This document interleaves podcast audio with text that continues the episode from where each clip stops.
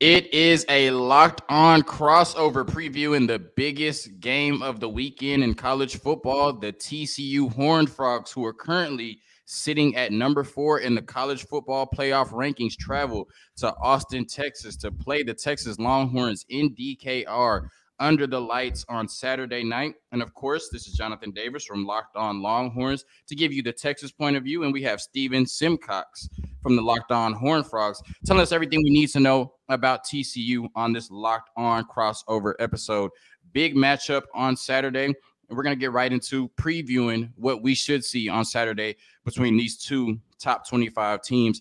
Steven, I'm going to ask you first because TCU has far exceeded expectations in Sonny Dykes' first year. Like I said, they control their own destiny to a possible college football playoff appearance.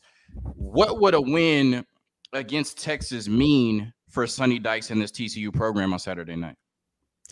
Yeah, Jonathan. I mean, it'd be huge. You know, you mentioned the expectations. Like, I had them going seven and five uh, before the season, and obviously they've kind of already surpassed that. I thought if some things broke right, maybe they could win eight or nine games, but you know, they were five and seven last year, and so I felt like it was going to be somewhat of a rebuilding season. Uh, but now they're in the mix for a Big 12 title game. They'd really have to kind of fall on their face not to make it there. But the bigger goal is the college football playoff. And um, I know you know this, and I'm sure Longhorn fans will enjoy hearing this. But everybody likes beating Texas, man. I mean, everybody everybody enjoys beating the Longhorns. I feel like for the other state schools, it's a big deal. It's a big deal for those guys that played high school football in the state of Texas because, um, I mean, you know, it's a flagship program. It's the, it's the big brand in the state, and so a night game, college game day, national stage, it'd be huge. And um, it's been sort of like the schedule's been kind of weird. I mean, it felt like early in the year,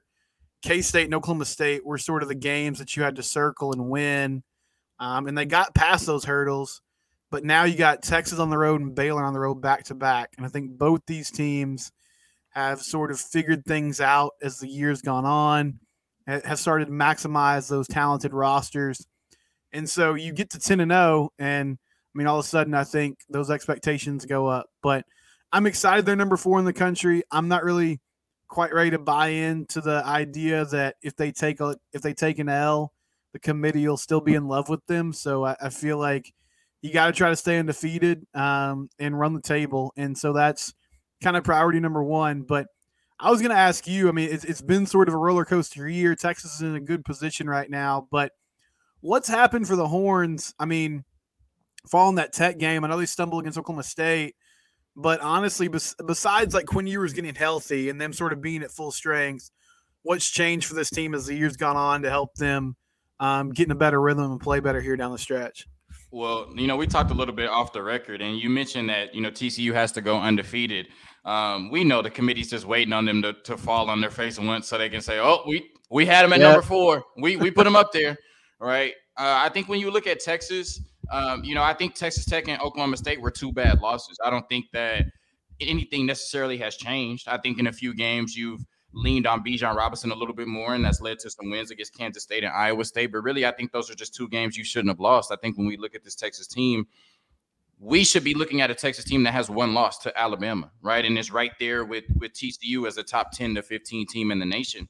But they blew a double digit lead to Texas Tech. They blew a double digit lead to Oklahoma State. And they needed some luck to back into the position they're in now because if Oklahoma State doesn't lose to Kansas and Kansas State, you know, two weeks in a row, and then they don't beat Kansas State, they wouldn't control their own Big 12 destiny right now. Mm-hmm. So um, I think they've kind of lucked into the position that they're in now. But now that they're in this position, they understand that they control their own destiny to the Big 12 championship. And I think this game means the world to the Texas Longhorns and Steve Sarkisian. I actually think, although TCU is number four in the nation and has college football playoff aspirations, I think more pressure is on Texas because when you look at Steve Sarkisian, he goes five and seven in his first year. And then you see the performance against Alabama. You say, okay, this Texas team is ahead of schedule and then they come out flat against UTSA. They're able to just out talent UTSA and beat them in a 60 minute football game. Then you come right back and lose to Texas Tech. You win three in a row against probably the worst three teams in the conference, you know, Oklahoma, West Virginia, and Iowa State. And then you lose to Oklahoma State, blow another double digit lead, and you come back and beat Kansas State. So, like you said, it's been a roller coaster. It's it's been a whole bunch of inconsistency, and it, has been a bunch of ups and downs and ups and downs. Right now, Steve Sarkisian is 11 and 10 in his tenure as the head coach at the University of Texas. As he loses to TCU, he goes right back to being 500. I think this Texas team, it's time for them to get over the hump. It's time for them if, if they're gonna get back to what we, you know, like you said, that flagship, that that blue blood, that University of Texas, that a lot of people think they're on the verge of breaking through to. This is the weekend that you have to do it, right? If you control your mm-hmm. own destiny 75% through the season to get to the Big 12 championship, you have to close. It's a home game, it's it's a night game at DKR. I know you've seen the the the the visitor list of recruits that are coming. It's it's a bigger list than the Bama game. I mean, you got the the top players in the 2023 class and 2024 classes. There's so much momentum for Texas right now. Just flipping Colton Vasek, Anthony Hill likely uh, to flip to Texas as well. I mean, they're they're bringing in superstar players in these recruiting classes, but we've seen that for the better part of a decade, and yet the results on the field haven't matched that.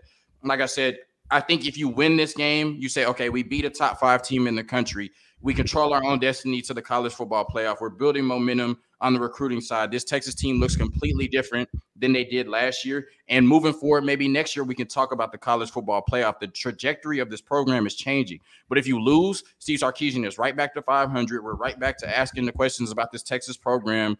What are they? When will they get over the hump? And why do they keep shooting themselves in the foot? So I think this game means a lot more for Texas than it does for TCU because TCU has already exceeded expectations. You just said it. You thought TCU would win seven, maybe eight games and luck into nine, and they're nine and zero oh right now. Like Sonny Dykes is, you know, I'm saying he's he's already coach of the year, right? This yeah. year, period, right?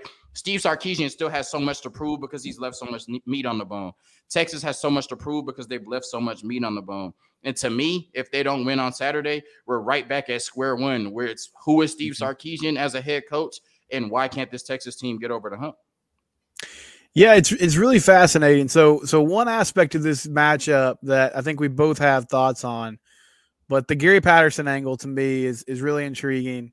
It's still so weird, man. Like I I, I tweeted a picture earlier this week, Jonathan, of him throwing up the hook'em horns with with Ochaun Mathis, who I know didn't end up at UT, but um, it's just kind of crazy to still see him in Longhorn gear. Uh, and I know you wanted to kind of bounce off me, like what this means to him. But first, I just wanted to ask you, how much of an impact has he had? Because I know, like, he's an analyst, so he's not on the field. I, I don't really know if he's with the players all the time, but I, I, I do remember watching the Bama game and thinking, man, this is a lot of four down fronts, a lot of kind of exotic blitzes, some risk taking that seems like it's Gary Patterson's identity. And so I think they've taken some of his ideas but from your perspective, is you know is this a GP defense or is he just sort of behind the scenes, kind of tinkering with some things and giving them some some scouting reports that are helping them out throughout the season? Yeah, it's definitely tough. Um, you know, it's kind of hard to to quantify what Gary Patterson has brought to this defense, especially when you look at Pete Kwiatkowski's track record. So at Boise State in year two, they took a big jump. At Washington in year two, they took a big jump, and so Texas this year has followed suit, taking a big a big jump in Pete Kwiatkowski's second year. But of course, how can you attribute all of that to Pete Kwiatkowski when you brought in a Gary Patterson, uh, a special assistant to the head coach? I think when you look at uh, his impact on this defense, like I said, I think it's you know Pete deserves the majority of the credit, right? And you have a lot of experienced players that are now in the second year of this system, understand the system a lot more, and are playing a lot more sound and faster in the system. They have a better understanding of where they're supposed to be, their assignments, and what they're supposed to do. But we know that Gary Patterson is one of the best defensive minds in the country, and you can't although Texas fans may have, you can't overstate what he can bring to this defense. So I think it starts with the secondary. The secondary, especially the safeties, we've seen the best safety play at Texas that we've seen from a while in, in Jerrin Thompson and Anthony Cook. And I, I think they're playing sound. They, they're, they're exactly where they're supposed to be. They're starting off playing flat footed, right? And, and kind of reacting to the play and then making a play on the ball. Um, and then the communication uh, not just between the safeties, but from the back to the front, uh, uh, to the corners, to the linebackers. That has been something that's been a welcome sight as well. That's something that you could say maybe Gary Patterson has brought in and emphasized that communication between the safeties and just the safety play overall. I might be getting this wrong as, as far as which one is the boundary and the field corner, but I think you've seen a lot of Ryan Watts playing that press position, right? Up tight, playing that tight coverage at the line of scrimmage, and then D'Shawn Jamison more of your playmaking corner, kind of playing off on that side. I think that's some of the Gary Patterson effect. And then you just talked about watching the Alabama game, right? Like the exotic blitzes. Um, you know, them looking more sound, looking a little bit cleaner on defense and things. That's that's what we got used to. Not really the last few years, but that's what we got used to at TCU, and we're starting to see a little bit more of that uh, at Texas. So it's funny with Texas fans because they love Gary Patterson, and, and, the jury is still out on Pete Kwiatkowski. Not sure why, but the jury is still out on Pete Kwiatkowski. So when the defense is in DKR and they're giving up 15 points a game, and when they're shutting out Oklahoma, it's oh my God, Gary Patterson. I'm so glad he came to the University of Texas. And then yeah. we're on when they're on the road giving up 40 to Oklahoma State and 37 to Texas Tech. It's like, oh, get Pete Kwiatkowski out of here. It's like, it's like, why Gary Patterson don't get blamed for that? You know, so like I said, it's hard to overstate what Gary Patterson may have brought to this team, but I think Texas fans have done that. But I, I kind of want to, you know, and like I said, I want to say that's not to say that he hasn't brought a lot to this team. I think he has brought a lot to the defensive side, but I think we've given too much credit to Gary Patterson and kind of shunned away Pete Kwiatkowski, who is the one calling the plays. He is the defensive coordinator. And it's funny because I'm really kind of nervous, and, and I'm going to ask you about what you think this game means for Gary Patterson because I'm a little nervous. I don't know where his head's at. I don't know where his heart's at. And I don't know if you saw the clip. Texas is beating their biggest rival 49 to 0. They're rushing to the to the mm-hmm. crowd. They're about to go sing Eyes of Texas. They're feeling themselves in the Cotton Bowl. But Gary Patterson is asking the cops, "Hey man, do you have the score of the TCU Kansas game?" So I, I don't yeah. know, man. He seems a little torn. He, he he's tugging on those heartstrings. I don't know. You you he coached TCU for a while. Obviously, he his heart is still somewhat with TCU. He still loves those players. Those are his players. So what do you think this game means for Gary Patterson? Yeah, I love this. Uh, let's start this conspiracy theory, huh? That, that GP is just trying to throw in the towel for Texas uh, against TCU. I, I kind of like that angle. Um, it it is funny though. I, I think I mean, the joke has been made. There's a statue of him outside the stadium in Fort Worth. And, Like he is when people talk about TCU football, now it might change in the next few years if they keep winning like this. But the first person people think of is probably Gary Patterson, maybe LaDainian Tomlinson. But I feel like for the for the majority of people, GP is the first name that comes to mind. He's the all-time winningest coach. He was there for 20 plus years, got them to the Big 12. And so, yeah, I, I do think you're right. I, I think he loves these players. He recruited them. He cares about them. Here's what else I know about Gary. I know that he is a competitor, right? Like I see this, I see this wonderful picture that you got behind you of Michael Jordan. It's a great shot. He pushes Bryon Russell. He goes up, hits the jumper against the Jazz, goes out a winner. We don't need to talk about his Wizards career. That didn't happen. He he went out on top. And one thing about MJ, right? Like, you know this, Johnson. He remembered every slight. He would make things up.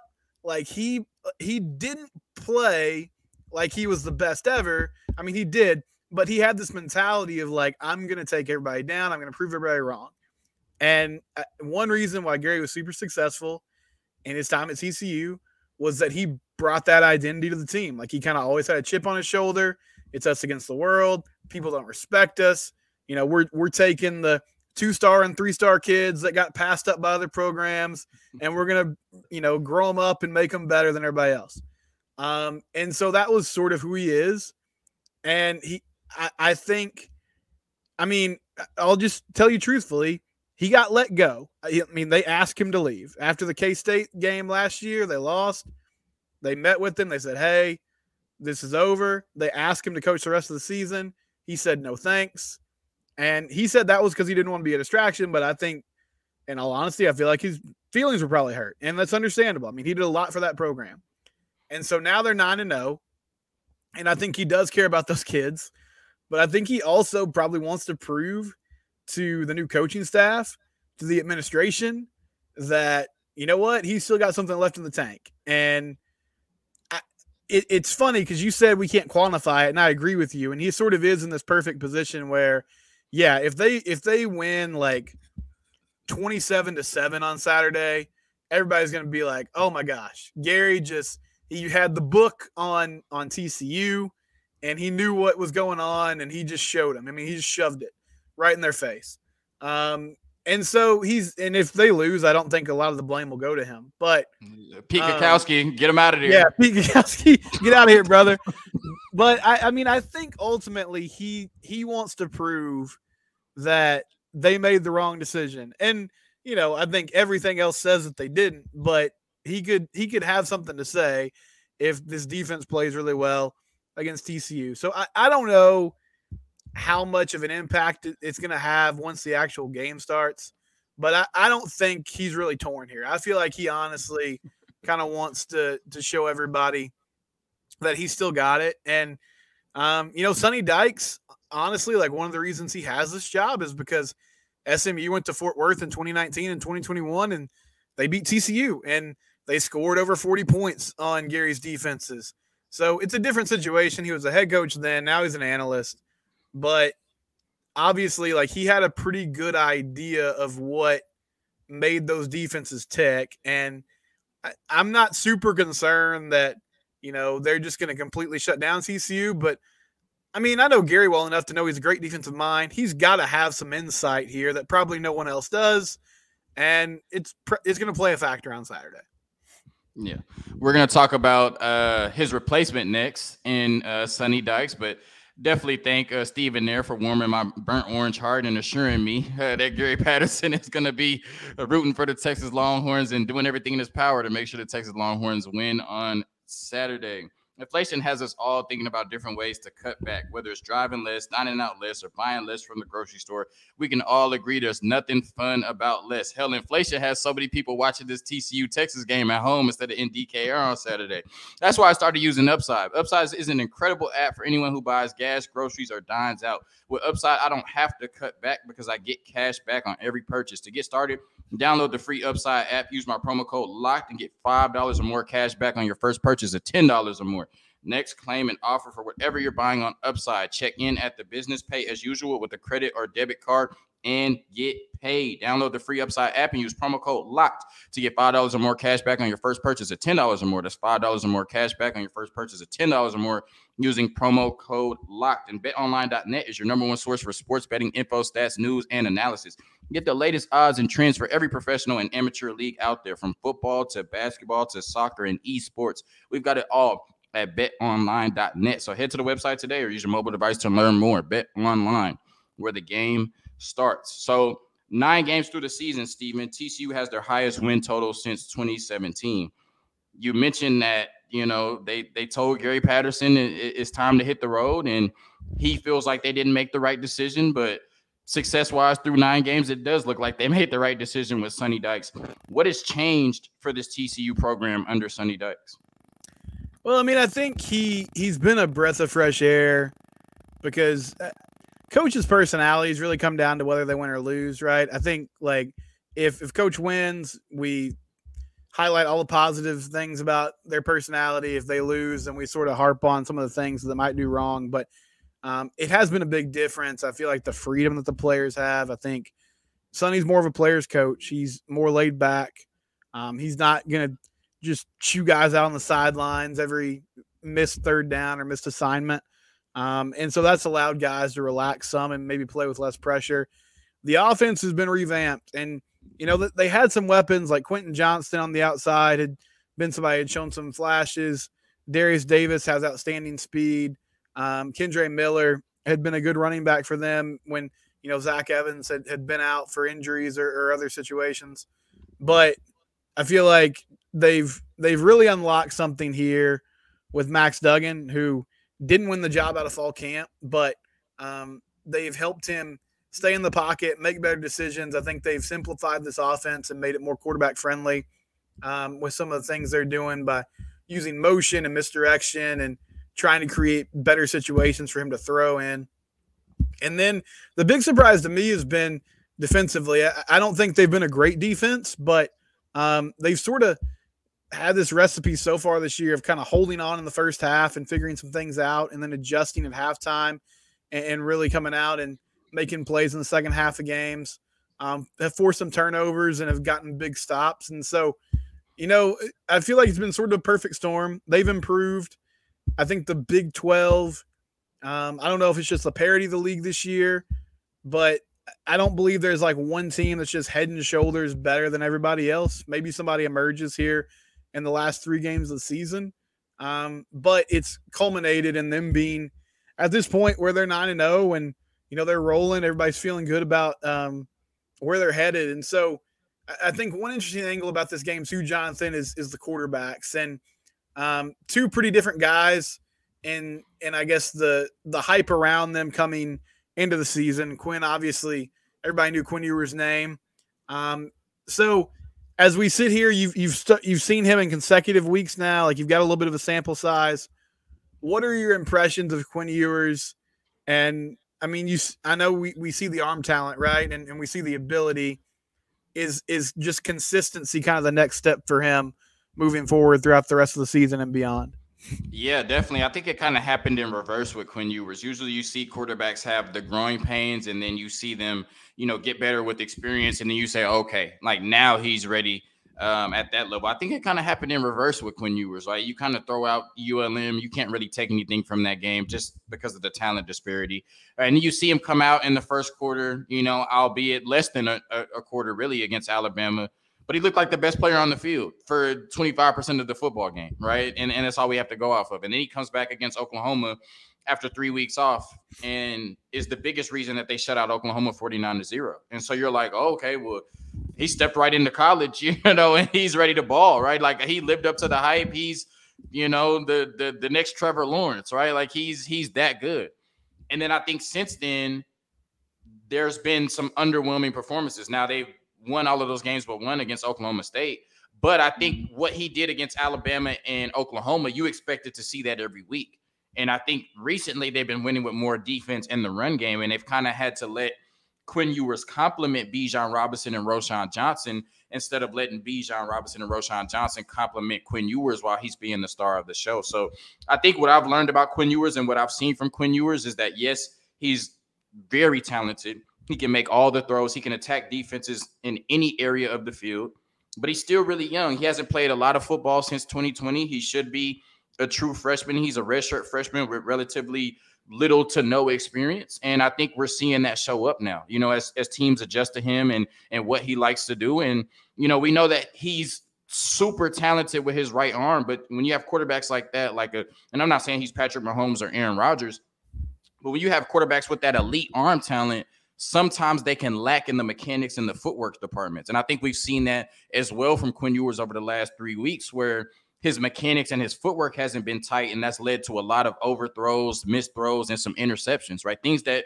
we thought we would see from Quinn Ewers early in the season, and we've seen them kind of, you know, in the middle to later parts of the season. So, one thing I thought that they did really well before the Kansas State game Texas had splits of 52% pass, 48% run this season. So they were passing the ball 52% of the time, running the ball 48% of the time. You have the best running back in the country, in my opinion, and the best backup running back, or one of the best backup running backs in the country, in Roschon Johnson, in my opinion. You have to let them carry you, let these elite running backs carry you, and then let a quarterback like Quinn Ewers, a young quarterback who needs a running game, pick his spots off of that in the RPOs and the play action. And while the defense is allocating resources to stopping Bijan and Roschon, then you take advantage of those one-on-one matchups on the outside. What I loved about the Kansas State game was that 52 pass, 48 run split that was, you know, through eight games of the season, that turned to 55% run, 45% pass against yeah. Kansas State. I think that's a huge reason they won, and I think that needs to be the formula for the rest of the season. So I think Quinn Ewers is super talented, and I think next year this will be his team. But right now, this is Bijan Robinson and Roschon Johnson's team, and they control their own destiny to the Big 12 championship game. If they're going to be in the Big 12 championship game on December 3rd, I want to see at least or around a 55% run split and a 45% pass split for the rest of the season. You let Bijan and Roschon carry you, and you let Quinn Ewers complement them. But you talked about Max Duggan, and statistically, he's having his best season in Sonny Dykes' first year. So that's no coincidence. What have you seen from him from a growth standpoint? And do you attribute that more to him just coming back, you know, with a different motivation and being a better player this year? Or do you attribute that to Sonny Dykes and his coaching? I think it starts with the O line. I mean, they've just been better up front. You know, I, I feel like one of the big criticisms for Max the first three years of his career was that he was just always bailing out of the pocket and running. And that was legitimate, but part of it too was he was running for his life in a lot of those cases. So the fact that he's had better production has allowed him to step up in the pocket more and uh, make better reads. He's working through his progressions um, better, even though I think the last few weeks he's kind of gotten locked in on some reads downfield and hasn't been taking what the defense gives him as much. But um, yeah, I mean they've leaned on their running game a lot too with with Kendre Miller and Emari Demercado. You know they they've finally found some more creative ways to use some of these receivers. I feel like the first two years they had Quentin Johnston, Jonathan, it was just always, well, let's just run another fade down the sidelines and see if he can jump up and get another 50 50 ball. And he's good at that, but we've seen a lot more different route combos that have allowed him to kind of showcase some of their skill sets that he has. Um, they're using some motion and some misdirection to try to get some defenses to show them what they're doing. But yeah, I mean, he's a really experienced guy. And I feel like just the improvement with play calling coupled with um, maximizing the talent around him has has really helped Max take some strides this year. One other interesting angle of this game is, you know, you talked about the run splits for Texas, and you would think that would sort of lead them to being maybe a better team in the second half. But I know they've had some struggles closing games. TCU, I I don't know. I wish I had an answer for you. Like they just start slow a lot of the time, and they were in a big hole in the Oklahoma State game and the K State game. I think they really have to start fast this week on the road. But what are you seeing? There's Sark is so good on script. I mean, those first 15 to 25 plays have been money, but what sort of kind of unravels for them as as games have gone on this year? I think it's a little bit of everything. And you talked about this year, but this was a problem last year before Quinn Ewers came. I mean, you had a fourth quarter lead against Oklahoma, Baylor, and Oklahoma State last year. You lose all three of those games. So this isn't a 2022 issue. This isn't a Quinn Ewers issue. This is a since Sark has been at Texas issue, right? And I wish I had one thing to attribute it to, but there's so many things. I mean, when you looked at uh, this game last week against Kansas State, you had a fumble in the second half and four false starts on three drives, right? Your last drive was just a kneel down. So on, on three drives, you have four penalties and a fumble, right? That those are going to be things that prevent you from scoring in the second half. I think um, there's just a lot of things penalties, lack of execution, um, you know, the passing game not nearly being as efficient in the second half as it is in the first half. When you look at the second half passing numbers compared to the first half passing numbers for Texas, they're drastic. I mean, like the passer rating goes down 30 points, the completion percentage goes down seven percent points like it's crazy, Steven. Like it's it's I, I, said on the show when I read all the stats, I was like, if you're squeamish, turn the show off. Like it's it's bad, right? and then the the running game is is getting more efficient in the second half, but you know, if, if teams are stacking the box and, and putting eight and nine in there, you know, like my boy Texas Homer says, I don't care if you're Bijan Robinson, Deuce Vaughn, whoever. Like if, if there's nowhere to go, there's just nowhere to go. I think the biggest issue, and this this is really my first time kind of you know putting this on wax saying this, but I think the biggest issue is that Texas has the ability to score fast. Like we know that, right? Like Texas can score from 40, 50 yards out on, on one play. They can do that consistently. And I think with those scripted plays in the first half, they do that a lot. But in the second half, when you have to out execute teams, when you have to adjust to teams' adjustments, you know, in, in the second half and, and things like that, and teams have adjusted to your big plays and now they're forcing you to be methodical and go down the field instead of scoring from 40, 50 yards out. Texas has just struggled to do that. And when you look at it, Texas has been really bad at time of possession. So it, you know, that doesn't matter when you're scoring from 40, 50 yards out and, and you're getting touchdowns. When you get points, time of possession really doesn't matter. Mm-hmm. But when you can't sustain drives in the second half and all of your drives are lasting a minute and a half or less, and the other team is possessing the ball four or five minutes, they get a score. Then another four or five minutes, they get a score. And another four or five minutes, they get a score. That's how you end up scoring three points in the second half, and how they end up scoring 14 to 17 points in the second half. And that's how you end up with a halftime lead and a close game at the end. And I think what seven out of the 10 losses losing, you know, that halftime lead. Yeah. So I think the biggest thing is just Texas's inability to sustain drives outside of their drives where they have shot plays. If you have a shot play to Xavier Worthy or Bijan, that's fine. But on those drives where a defense is going to force you to go six, seven, eight plays, can you do that and get points at the end through two years? The answer has been no more times than yes. But we're talking about the second half issues for Texas. TCU has first half issues. So I normally I would be like, okay, maybe if Texas had the lead at halftime, they can hang on. But it's like now I feel like Texas has to have like at least a 21, 28 point lead at halftime for me to feel comfortable because Texas is not going to get away with scoring three points in the second half against TCU because y'all been dominant in the second half. What's been the reason for that? Yeah, I mean, I think the, the first half woes, I can't give a great explanation for it. I feel like you talked about how good Texas is on script. Excuse me. I, sometimes Garrett Riley comes out with some plays in the first few drives I'm just kind of like, I mean, are we just seeing if this works? Like, are we just trying to catch the defense napping? It's a lot of wide receiver screens. There's, you know, sometimes some some trick plays that just seem kind of misplaced. Um, they're also a team that has relied on explosive plays from time to time, and there have been games where the offense has gone, you know, three or four drives and just haven't done much, have kind of wasted possessions. I think defensively, honestly, you know, this group was like in the 130s rankings wise defense last year. And they've improved some with some of the transfers they brought in and the new scheme. But I mean, to be honest, Johnson, I just feel like it takes them a little bit to sort of feel things out. Like they have to see what the what the other offense is doing, maybe give up some yards, give up some drives, and they sort of adjust accordingly. And Joe Gillespie, their defensive coordinator, has been really good at it. As far as the second half goes, so they brought in Kaz you know, in the offseason uh, to run the strength and conditioning program. And I mean, I, I, don't like, I don't go to their workouts. I don't know what it is about what he does. I know he's really well respected in the S&C community, but um, they've just been better. I mean, they've leaned on people. They've kind of had, uh, it just seems like a little more gas in other teams in the fourth quarter of football games. And I know one thing that Coach Dyke said in the offseason was, that was an area where they were sort of behind. Like that was kind of an immediate, like they walked in and saw what they were doing from a nutrition perspective, from a weightlifting perspective, and said, "Ah, this is not really, you know, up with the with the modern times." So they really revamped that. I, I feel like that's helped. And then finally, I, I mean, I know some fans might interject this too. You know, they faced some backup quarterbacks in the second half of games this year. Uh, and I feel like the K State game, Will Howard came in. He was throwing darts all over the place, and it took them a little while to sort of, you know, settle in. But once they did, they were able to lock things down.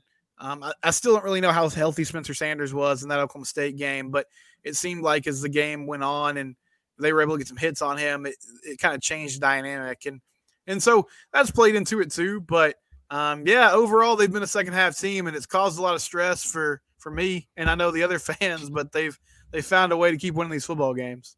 Definitely. I saw a, a, mock draft earlier today uh, where Quentin Johnston was projected to go eighth overall, I think, right? And it's mm-hmm. projected to be uh, the first wide receiver taken. And so if TCU is going to win this game, although TCU is, you know, number four in the country and undefeated, they're somehow seven point underdogs to the Longhorns. Vegas loves that burnt orange and white, huh? So is it going to have to be Quentin Johnston being the best player on the field for TCU, or is it going to have to be somebody else? So yeah, an intriguing subplot too is he's dealing with an ankle issue, and so he went out there against Tech, played a series, and they didn't return. Now they said it was just precautionary thing, but that is something to watch. Um, you know, he has to he has to have an impact. I think they need to give him the football. The the thing about Quentin is when he's on the field, you know, may I, I don't know what I know Watts is really good corner. Maybe they'll just kind of let him try to man up and see what he can do. But it's just defenses are just attracted to him. I mean that that gravitational pull he has because he is so big and physical and can make plays. I feel like the biggest thing his presence does is just kind of open up the field for everybody else. Um, so I don't think it necessarily has to be him because he has had games this year where he's sort of been quiet and they've still found ways to get other people involved and win but he needs to be a huge part of the of the game plan. And um, yeah, I mean he's he's a special player, and when he's been locked in, I mean he had a great game against Kansas, against Oklahoma State. That's when the offense has been humming and has been at their best. So I think he has to be, you know, um, involved and be a huge factor in this football game for TCU to pull off the win because he's I mean he's an NFL player. Like he's one of the guys on this roster that is gonna be playing on Sundays and um, he just really affects what defenses do because they're so worried about trying to contain him during the game. Yeah. And so I'm gonna get you out of here on this then. Who wins this game and why? Man, great question. Um, you know, it, it is strange, right? Like I understand how talented Texas is. A touchdown favorite does seem a little rich. Um, I think there's some matchup problems here. One one one thing I'm curious about. So Dee Winters, TCU's middle linebacker, he'll be out for the first half of this game because um, of a targeting call against Texas Tech. And Does so he lead Shad the team in sacks? Take, I think I was looking earlier. Does Winters lead the team in sacks or somebody uh, else? I know he leads the team. Yeah, he leads the team in sacks, I believe. Okay. Um, he's up there in tackles as well. And so Shad Banks is going to take his place. And Shad's kind of an interesting player. He was a receiver at North Shore in high school, but he's been on mm. defense for TCU um, at the linebacker spot. And he's big. And I mean, I think he could help against Bijan. Obviously, like he's a different dude and he's he's tough to bring down. Uh, but they're going to have him out there. I wonder if Texas kind of tries to target him in the passing game. Um, so that's something to watch. I think ultimately TCU wins, Jonathan. I'm just kind of done doubting this team. Um, I mm-hmm. feel like they get it done. It's gonna be tough on the road. I feel like they get behind early, but they sort of survive that first punch and get back in there and win the football game. But but what are your thoughts? Who do you think comes out on top in this one? Yeah, I, I, think, like I said, it needs to be a heavy dose of, of Bijan Robinson and, and Roschon Johnson and letting Quinn Ewers complement them. But you definitely have the weapons to do that, and he definitely has the talent to do that. When I look at this game, you know, it's funny. Somebody tweeted earlier, like if this was an 11 a.m. 11 a.m. game against an unranked TCU, I'd be nervous, right? But hmm thankfully, these are the games that Texas gets up for, right? In, in DKR against a, a, a top five team, undefeated TCU. Thankfully, TCU can't sneak up on them. And I, I talked about earlier just what this game would, me, would mean for Steve Sarkisian, who does not have a signature win in, in 21 games at the University of Texas as a head coach. This would be a signature win. I talked about what this means from a recruiting standpoint. You know, when you're bringing in – a-listers in the 2023 and 2024 class, a lot of them that are trending towards Texas at this point. And then you talk about the players. You have so many players like Bijan and, and Roschon on the defensive side, Keondre Coburn, uh, DeMarvion Overshown, who this is their last chance. You know, this is their last chance to put an imprint on their Texas legacy, and they have a chance to get out of here with the Big 12 championship. And like I said, this team controls their own destiny. I think if they lost to Kansas State, I'd probably pick TCU by 20 because this game wouldn't mean anything for Texas. But now this game means everything for Texas. And I think they understand the moment. I hope they understand the moment because I do, you know. And so I think it's going to be a shootout. You know, I think Texas's run defense is, is top 30 pretty much by all metrics in the country. And I think they're going to force this this TCU offense to throw the ball a lot. The problem is they've been really good at that. You know, in our corners, the more they've had to defend the pass, the less they've been proficient at it, right? And I think, you know, the TCU defense, if I'm looking at it, they're 86th in yards allowed and 74th in scoring. So I think our offense is going to have some opportunities to put some points up on the board as well. I think Texas wins, TCU covers. I have Texas winning by four on Saturday, continuing to control their own destiny to the Big 12 championship on December 3rd. All right. Well, man, I mean that would that would change the race for this conference title in a lot of ways. So um, should be fun on Saturday. College game day, big time matchup. I'm excited for it, Jonathan. Thanks for having me on the show, man. Definitely excited, and who knows, man? This might not be the only time Texas and TCU play this season. Hook 'em. That's true. Peace.